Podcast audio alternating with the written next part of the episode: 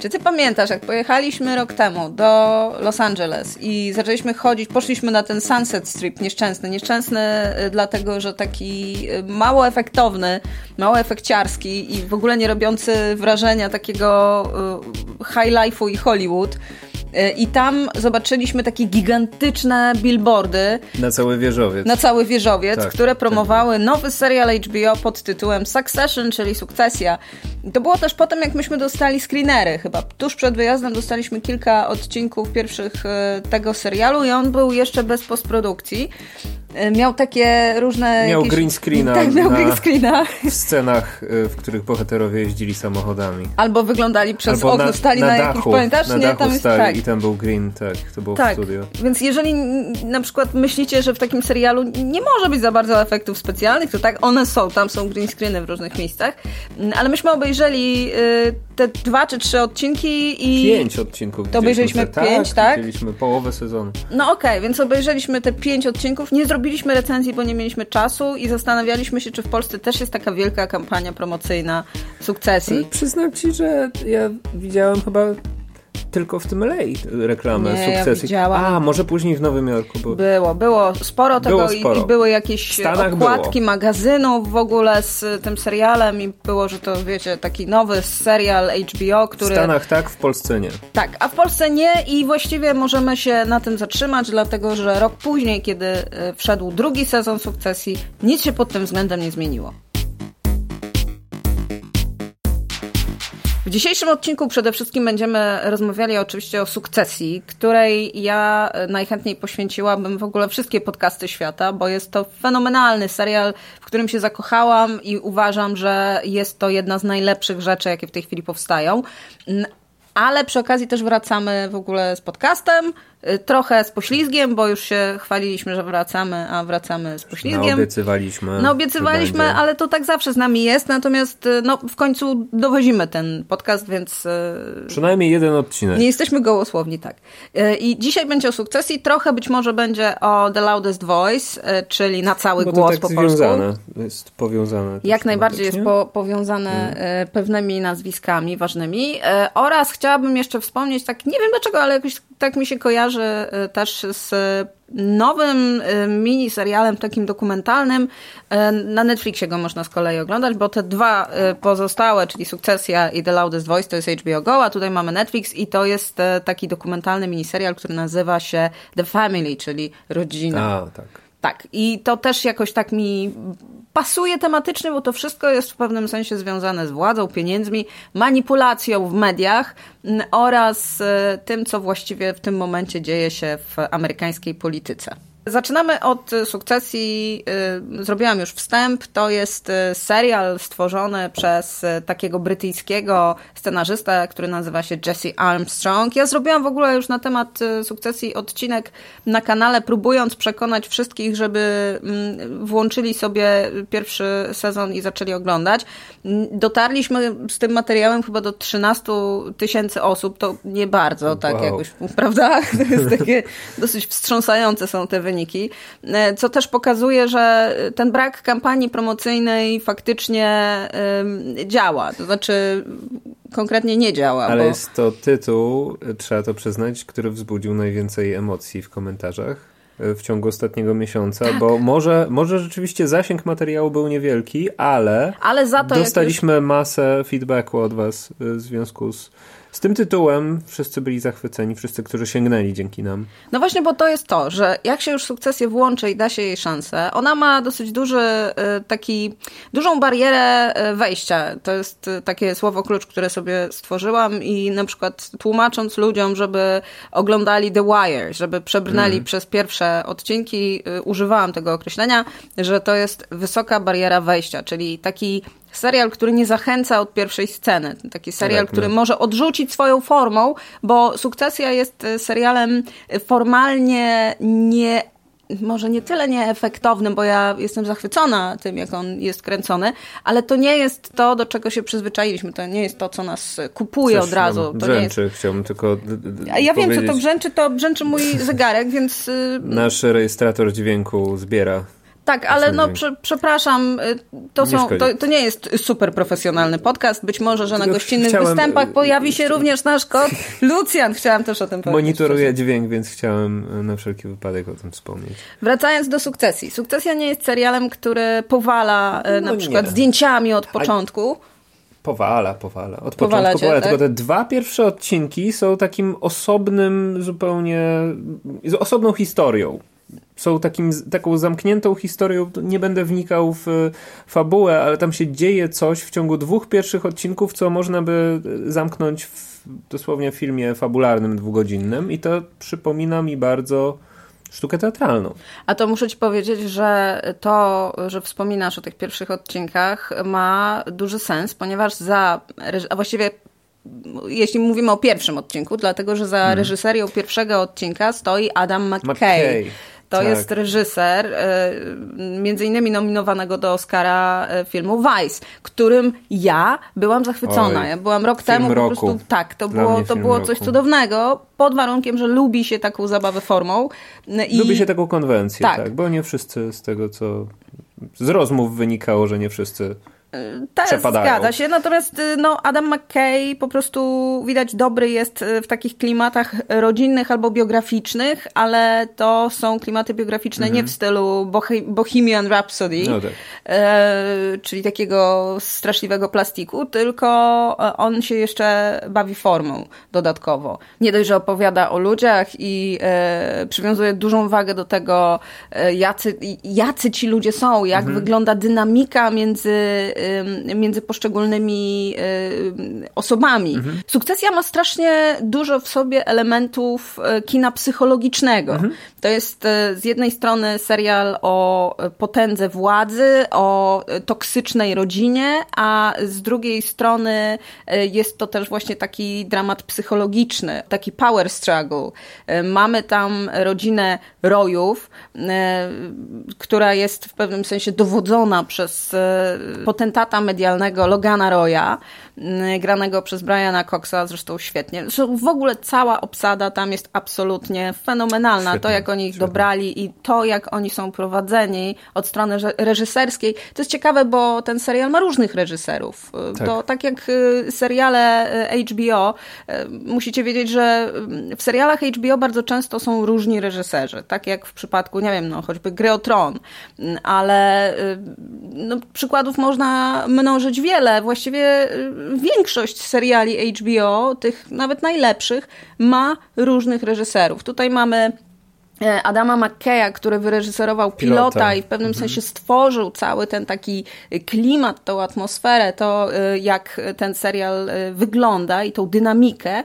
Natomiast cała reszta później już bardzo tak rzemieślniczo odtwarza to, co zostało stworzone w pierwszym odcinku. A jak tutaj wygląda sprawa showrunnerów? Bo mi się wydaje, że to oni spinają jakby ten klimat jest Jesse Armstrong. Jest Jesse mhm. Armstrong, który jest przede wszystkim Brytyjczykiem. Ja to podkreślam, ponieważ mam wrażenie, że sukcesja ma taki bardzo brytyjski vibe w sobie. Taki y, przede wszystkim jeśli chodzi o czarny humor, który tam jest mm. obecny, bo y, to jest taka tragikomedia, to jest no, z jednej strony rzeczywiście mroczna opowieść o władzy i relacjach rodzinnych na szczycie władzy, a no i też w pewnym sensie jest to historia manipulacji. To nie jest może taka opowieść obnażająca, jak manipuluje się w mediach dzisiaj, jak na przykład w The Loudest Voice, ale jednak gdzieś tam ten aspekt jest obecny cały czas, wpływania na wydarzenia. Dlaczego jest obecny? Hmm. Dlatego, że y, rodzina Rojów w pewnym sensie jest zainspirowana y, prawdziwym klanem Mardoków. Mardoków, czyli tych, którzy posiadają między innymi Fox, Fox News. E, to są, to jest, oni są w tym momencie najbardziej wpływową rodziną medialną na świecie. E, ale nie tylko zresztą oni, bo tak jak mówiłam w tym materiale, który przygotowaliśmy na kanał, e, to jest, to jest taka, taka zbiorcza, tak, tak, to jest zbiorcza, zbiorcza inspiracja, która została w pewnym sensie wymuszona przez HBO, a może inaczej, zasugerowana mhm. przez HBO Armstrongowi, który przyszedł do HBO z gotowym scenariuszem zatytułowanym Mardok, To był mm. scenariusz filmu pełnometrażowego, a oni zrobili z tego serial i właśnie jest tam strasznie dużo takich inspiracji związanych z osobami, które są obecne w, na rynku medialnym, między innymi e, na przykład właściciela e, Viacomu mm. albo właśnie Ruperta Mardoka no i jego dzieci. Sam Mardok i jego dzieci pojawiają się w innym serialu, o którym wspomniałaś na początku, który też się wiąże z sukcesją jakoś tematycznie. Czyli The Loudest Voice.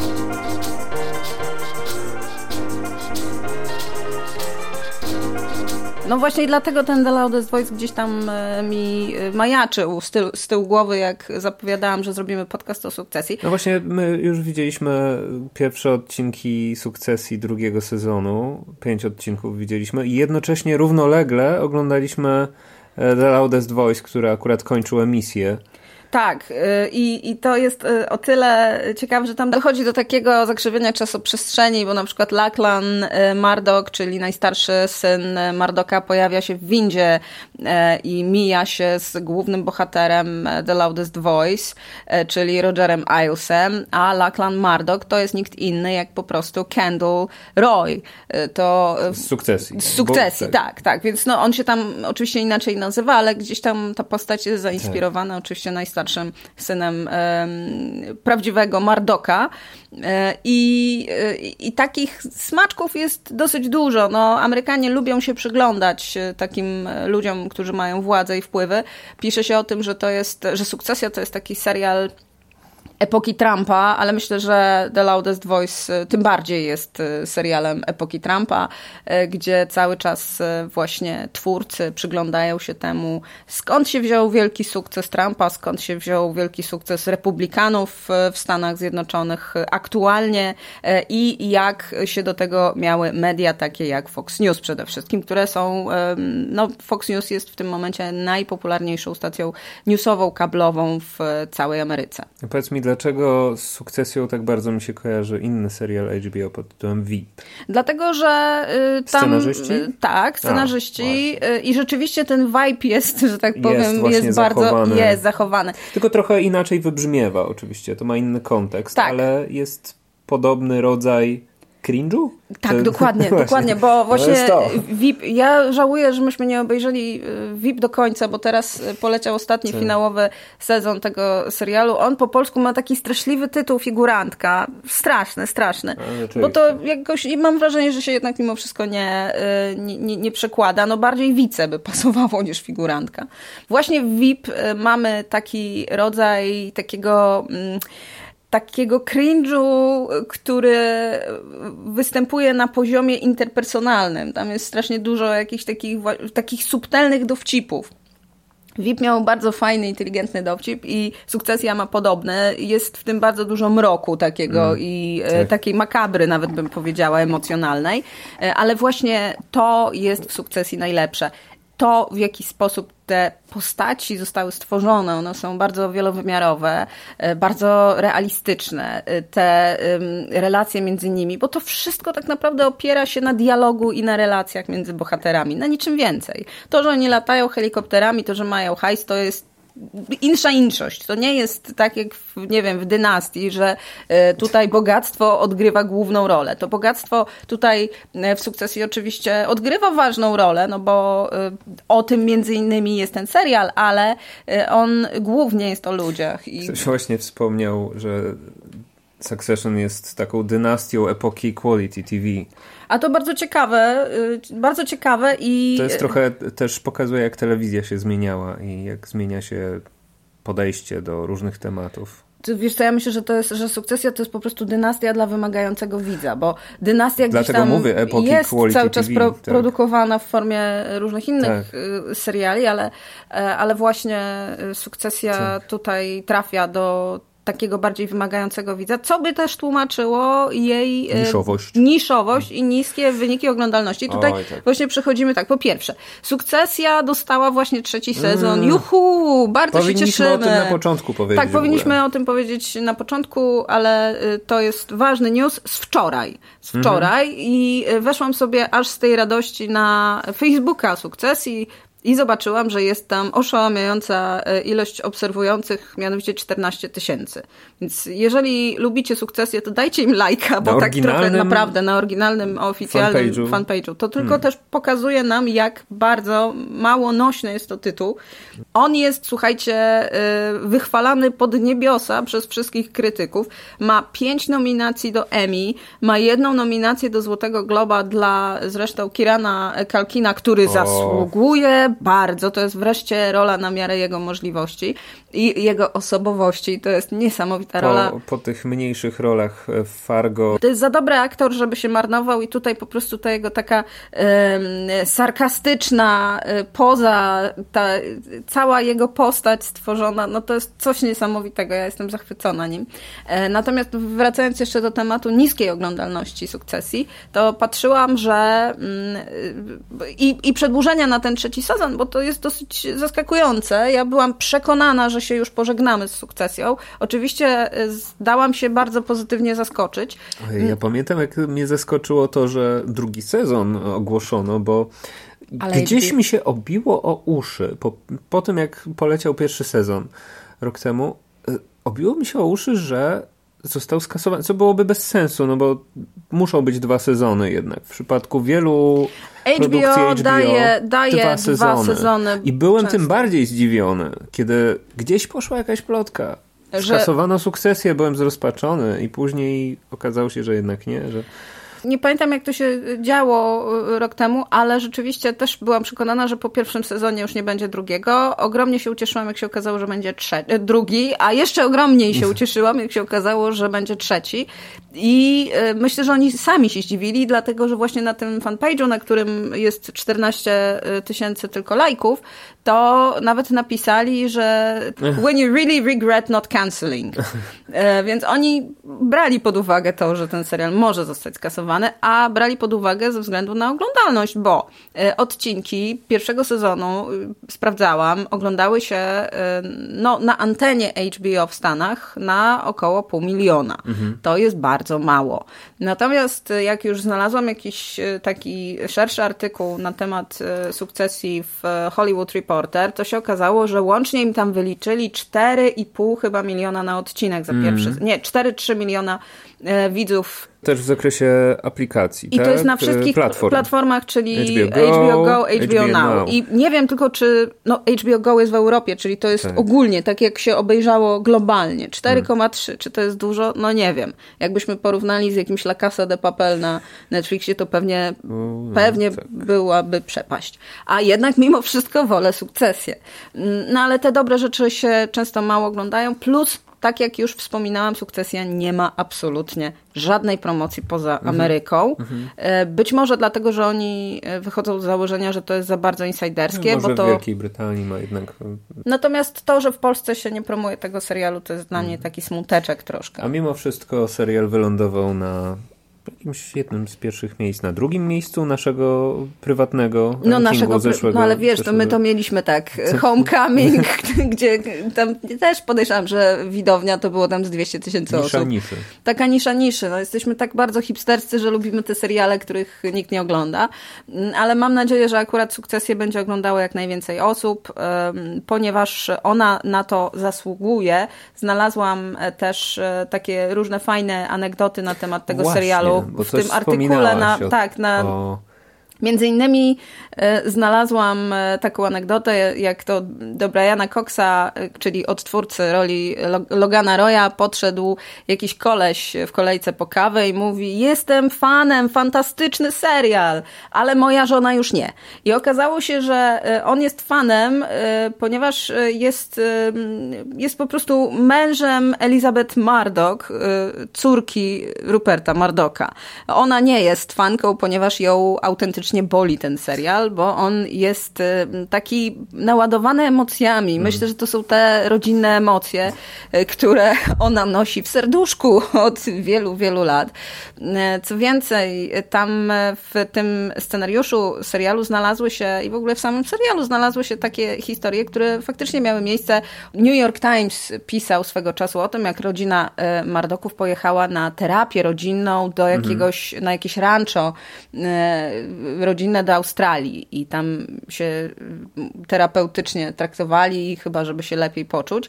No a Rupert Murdoch to swoim dzieciom straszne rzeczy robił, bo on też dwóch synów dopuścił do swojego rodzinnego imperium medialnego, po czym ostatecznie e, żaden z nich nie został sukcesorem, tylko e, Murdoch sprzedał e, swoje aktywa Disneyowi. Taka była, takie było rozwiązanie tej historii w realu, a jakie będzie w serialu, to już insza inszość, ponieważ będą mieli na szczęście możliwość poszaleć, bo ten trzeci sezon, mam nadzieję, że to nie będzie ostatni.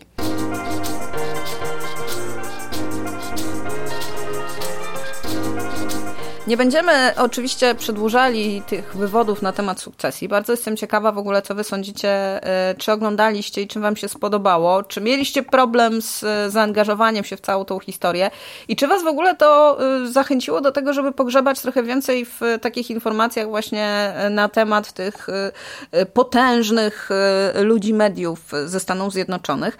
Mm, będziemy pewnie kończyć już ten wątek sukcesji. Ja chętnie jeszcze do niego oczywiście w przyszłości wrócę, ale chciałam chciałam jeszcze zwrócić uwagę na jedną rzecz, którą uwielbiam w tym serialu, mianowicie na muzykę. Muzyka jest e, nie fantastyczna. Tylko nie tylko w czołówce, chociaż w ogóle czołówka jest taka, że mi, e, ja mam zawsze e, gęsią skórkę, mm. bo ona jest po prostu mm, taka taka po, całkowicie pozbawiona emocji, a jednocześnie wywołuje strasznie dużo emocji. W ogóle dobrą czołówkę dzisiaj zrobić jest ciężko, bo wszyscy kopiują wszystkich. Wiesz co? Ta czołówka rzeczywiście też robi trochę ten serial. To znaczy, to nie jest tak, że świetność serialu zależy od, od tego, jaka jest czołówka, ale my te pierwsze epizody, które widzieliśmy w wersjach nieskończonych, nie miały czołówki. Nie. I później odpaliliśmy sobie pozostałe odcinki mhm. po, już po emisji całości pierwszego sezonu i byliśmy zaskoczeni tym, jak to zmienia klimat, jak rzeczywiście dopełnia klimat. No tam nawet. jest po prostu to piękne, takie, no takie wręcz odczłowieczone, tam jest ten, ten no senior rodu, który tam te dzieci przestawia konkretna. i ta, ta, ta córka, która stoi i ogląda tych chłopców, którzy tak. się tam bawią, albo tego, ten ojciec, który tą córkę jakoś tak pomija i, i jest tam strasznie dużo niuansów i strasznie dużo takich drobnych elementów, które opowiadają nam właściwie całą historię. Robią nam background, plus mamy fenomenalną muzykę Nicolasa Brittela, która o, wraca tak, tak, tak, w serialu dosyć często. Właściwie w sukcesji nie ma muzyki popularnej. Tam nie ma popu nie ma w ogóle takiej ścieżki dźwiękowej, że no w tej chwili nie bardzo wiem, często czy, się... Czy w przypadku tam było wesele i prawdopodobnie coś tam coś było, leciało tak. w tle, ale... Ale nie, ale w backgroundzie, takim, w takim e, nie. No, soundtracku nie, nie, klasycznym tego serialu nie ma w ogóle popu. To jest ciekawe. score. Tak, i ja uwielbiam połączenie Taki... tej rozchwianej z jednej strony kamery, kamery, która daje nam wrażenie takiego prawie takiego naturalizmu. To mamy trzech operatorów, sprawdzałem co oni robili, to jeden z nich jest najbardziej doświadczony. E, Show Me a Hero robił na przykład Aha. E, swego Davida czasu Simona. Simona. A oprócz tego inny robił e, Gotham na przykład, tak? Zupełnie z no ale to I, są i wszyscy się podjęli, tak, ale wszyscy, wszyscy jakby mm, kontynuują ten styl narzucony przez y, showrunnera i przez y, McKeya na pewno, bo to też jest jego styl wizualny poniekąd. co, ja sobie właśnie tak po, po, po, po przepraszam, no, że no. ci wchodzę w słowo, ale sobie właśnie uświadomiłam, że HBO ostatnio nakręciło dosyć dużo seriali z rozchwianą kamerą, bo mamy i, nie wiem, i Big Little Lies, mamy i um, to trochę Sharp Object. ja wiem, że to jest jeszcze, jeszcze inny styl wizualny, że to nie jest, absolutnie, to nie chodzi mi o to, że ale oni powielają, o, tylko że... o takie y, trochę powrót do kina z przełomu lat 60., 70., czyli amerykańska nowa fala, która się inspirowała francuską nową falą, czyli kamera z ręki. Tak. Taka trochę dogma z lat 90. Trochę tak, nie? trochę ale tak, ale to, to, to nam właśnie ale ta surowość, dobre słowo, świetnie, ta surowość bardzo pasuje fajnie pasuje, plus drugiej, ta muzyka. A z drugiej strony to jest surowość ruchów kamery i tego, w jaki sposób y, wygląda nasza percepcja, w jaki sposób patrzymy na widzów, a jednocześnie jest y, od strony estetycznej głębia ostrości i, i to wszystko, co jest takiej wysokiej jakości, jak w kinie, e, w, w blockbusterach chociażby. No.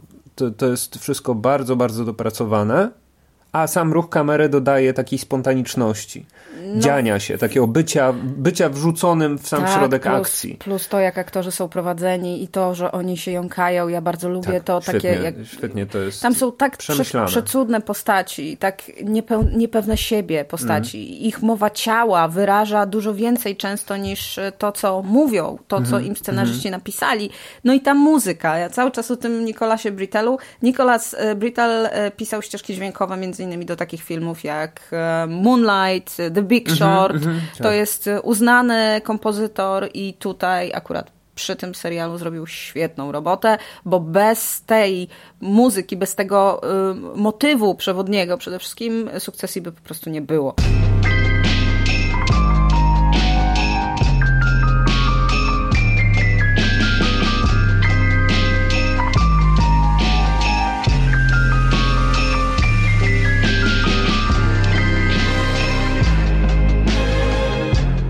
Jest taki motyw, który dodaje z jednej strony takiego, yy, nie wiem, on jest taki posz, ale z drugiej strony właśnie ma w sobie coś takiego absolutnie beznadziejnego. On powraca w serialu, co więcej, on zawsze powraca pod koniec, w, w końcowej scenie e, kiedy zaczyna rozbrzmiewać powoli, przyspiesza, przyspiesza, mamy ostatnie ujęcie i wtedy wchodzi wchodzi ten, ten motyw. I tam są jeszcze te smyki tak. na koniec, takie, kurczę, no po prostu rewelacja. No, to jest świetnie, świetnie tak. przemyślane, świetnie jest y, klimat stworzony. Y, tyle jeśli chodzi o sukcesję, jak mówię, y, moglibyśmy o sukcesji gadać godzinami. No jest to serial, który nas zachwycił w zeszłym roku, zachwyca nadal, nadal w drugim sezonie. A drugi sezon jest jeszcze lepszy niż jeszcze pierwszy. jest lepszy, no bo już, już wiemy. Tak, bo już nie mamy ekspozycji. Tak, tak. I te pierwsze sezony zawsze są ciężkie, bo trzeba jednak wprowadzić widza w e, te meandry i te wszystkie jakieś takie e, subtelności, szczególnie, że tutaj, no słuchajcie, to, to, to jest w ogóle serial, w którym jest bardzo dużo elementów takich rynkowych, giełdowych. Tak. Tam przy pisaniu scenariusza e, aktywnie udzielają się jako konsultanci ludzie, którzy przez lata zajmowali się pisaniem o rynku, o dużych korporacjach medialnych, którzy są w stanie e, ogarnąć wszystkie te kwestie związane, nie wiem, z aktywami, z, e, z handlem akcjami, no takie rzeczy, które bardziej interesują specjalistów od Wall Street, a nie zwykłego widza. Ja uwielbiam taki mm, sposób przekazywania mi wiedzy, która e, wykracza poza moje skromne kompetencje w formie popkultury kulturowej. Mhm. I e, tak jak uwielbiam film The Big Short, tak jak bardzo mhm. E, podobał mi się Vice choćby, mhm. to właśnie Sukcesja jest kolejnym przykładem e, takiej popkulturowej produkcji, która jednocześnie czegoś mnie też może nauczyć. Tym bardziej musimy to oglądać z napisami, bo oglądanie pierwszych odcinków było jednak nie do końca jasne ze względu na insiderski charakter Widzę, że kot chodzi tak, po biurku. Kot tak, przyszedł. kot zaczął. Mówiłam, że będą gościnne występy. Nie będziemy pewnie mówili zbyt dużo o The Loudest Voice, e, chociaż e, myślę, że ten serial też zasługuje, ale nie chcę przedłużać e, w nieskończoność tego podcastu. The Loudest Voice się nam skończyło, miało 7 odcinków. Bardzo dobry miniserial wyprodukowany przez Showtime, który pokazuje, w jaki sposób kształtuje się politykę za pomocą mediów. To jest historia Rogera Iusa, czyli mm, szefa stacji Fox News, który właściwie stworzył tą stację, pracując bezpośrednio z Mardockiem swoją drogą. W tej roli niesamowity Russell Crowe. Russell Crowe, który y, nosił na sobie jakieś gigantyczne ilości silikonu, tam go 7 godzin dziennie musieli charakteryzować. Jest nawet jakiś film z timelapsem, z charakteryzacji. Ale jest też, są też jakieś wywiady z nim, gdzie on opowiadał o tym, jak bardzo niepraktycznie jest się pocić pod takim silikonem. Nie słuchajcie tego przy jedzeniu na pewno, bo y, jest, no tak nie, nieprzyjemnie się tego słucha, y, ale ogólnie tym większy szacun dla niego, że wytrzymał. Tak tak. i był w stanie tak. tak dobrze zagrać. No ale jest tam parę innych osób. Jest Sienna Miller, jest Naomi Watts, więc e, ogólnie no to bardzo, bardzo dobra obsada, bardzo dobra obsada. świetna realizacja, chociaż trochę bardziej... Serial się rozkręca. Y, tak, on się na pewno rozkręca, dlatego że właściwie on startuje tak mocno od czwartego odcinka i pierwsze recenzje po kilku, tam nie wiem, chyba trzech pierwszych y, odcinkach były dosyć powściągliwe. Y, krytycy pisali, że no tak sobie, no tak trochę co, co ty byś też klei. bo my też przedpremierowo widzieliśmy trzy odcinki, też nieskończone. I no, nasza reakcja zbyt no nie, optymistyczna tak. nie była. Znaczy, wiesz co, no była taka, że no fajnie się to ogląda, rzeczywiście dobrze zrobione, no bo to widać, ale my funkcjonujemy już za długo w tej epoce quality TV, żeby y, rzucać się na każdą mhm. produkcję, która jest dobrze nakręcona Poprawnie, na przykład. Poprawnie, no bo zdarzają się i tak zwane bad quality seriale, czyli właściwie bad quality TV seriale. No to jest w ogóle osobna. To jest osobna w ogóle historia. może zrobić o tym Było podcast. takie na przykład Gypsy, taki serial Gypsy. Był, to jest Gypsy, najlepszy Gypsy przykład jest. bad quality TV y, Y, serialu, który jest bardzo dobrze nakręcony, ma dobrą obsadę, tak swoją drogą y, Też Naomi Watts się załapała tam w głównej roli, ale no nie da się tego oglądać, po prostu się nie da, dlatego że ktoś zapomniał napisać scenariusza. I, i wracając jeszcze na chwilę tylko do The Loudest Voice, jest to produkcja, którą warto obejrzeć z wielu przyczyn. Po pierwsze y, ze względu na scenariusz, po drugie ze względu na aktorstwo, a po trzecie ze względu na całokształt. Mhm i to też gdzieś tam e, pasuje mi do tego tematu właśnie władza, pieniądze, wpływy mhm. i media.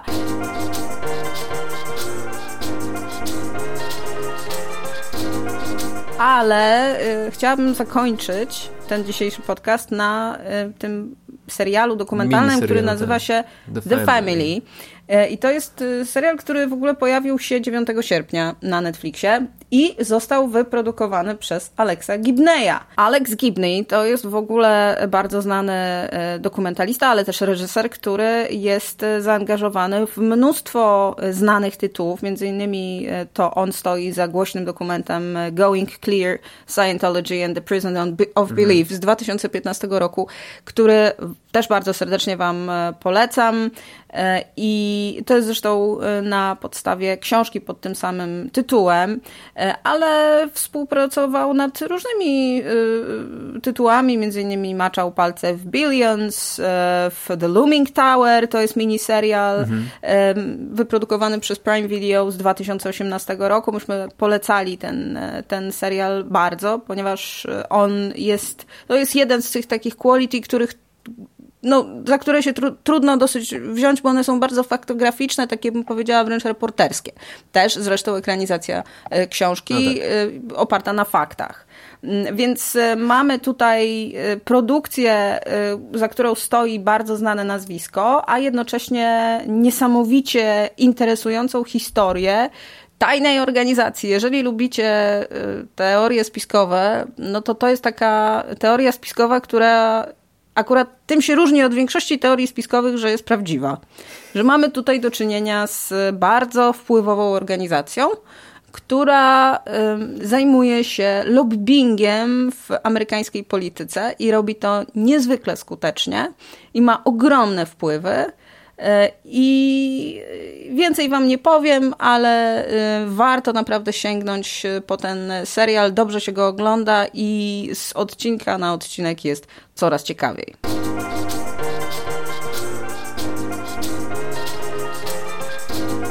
Tyle jeśli chodzi o nasze dzisiejsze polecajki. Tyle. Myślę, że tych polecajek jeszcze byłoby więcej, jakbyśmy tak sobie siedli.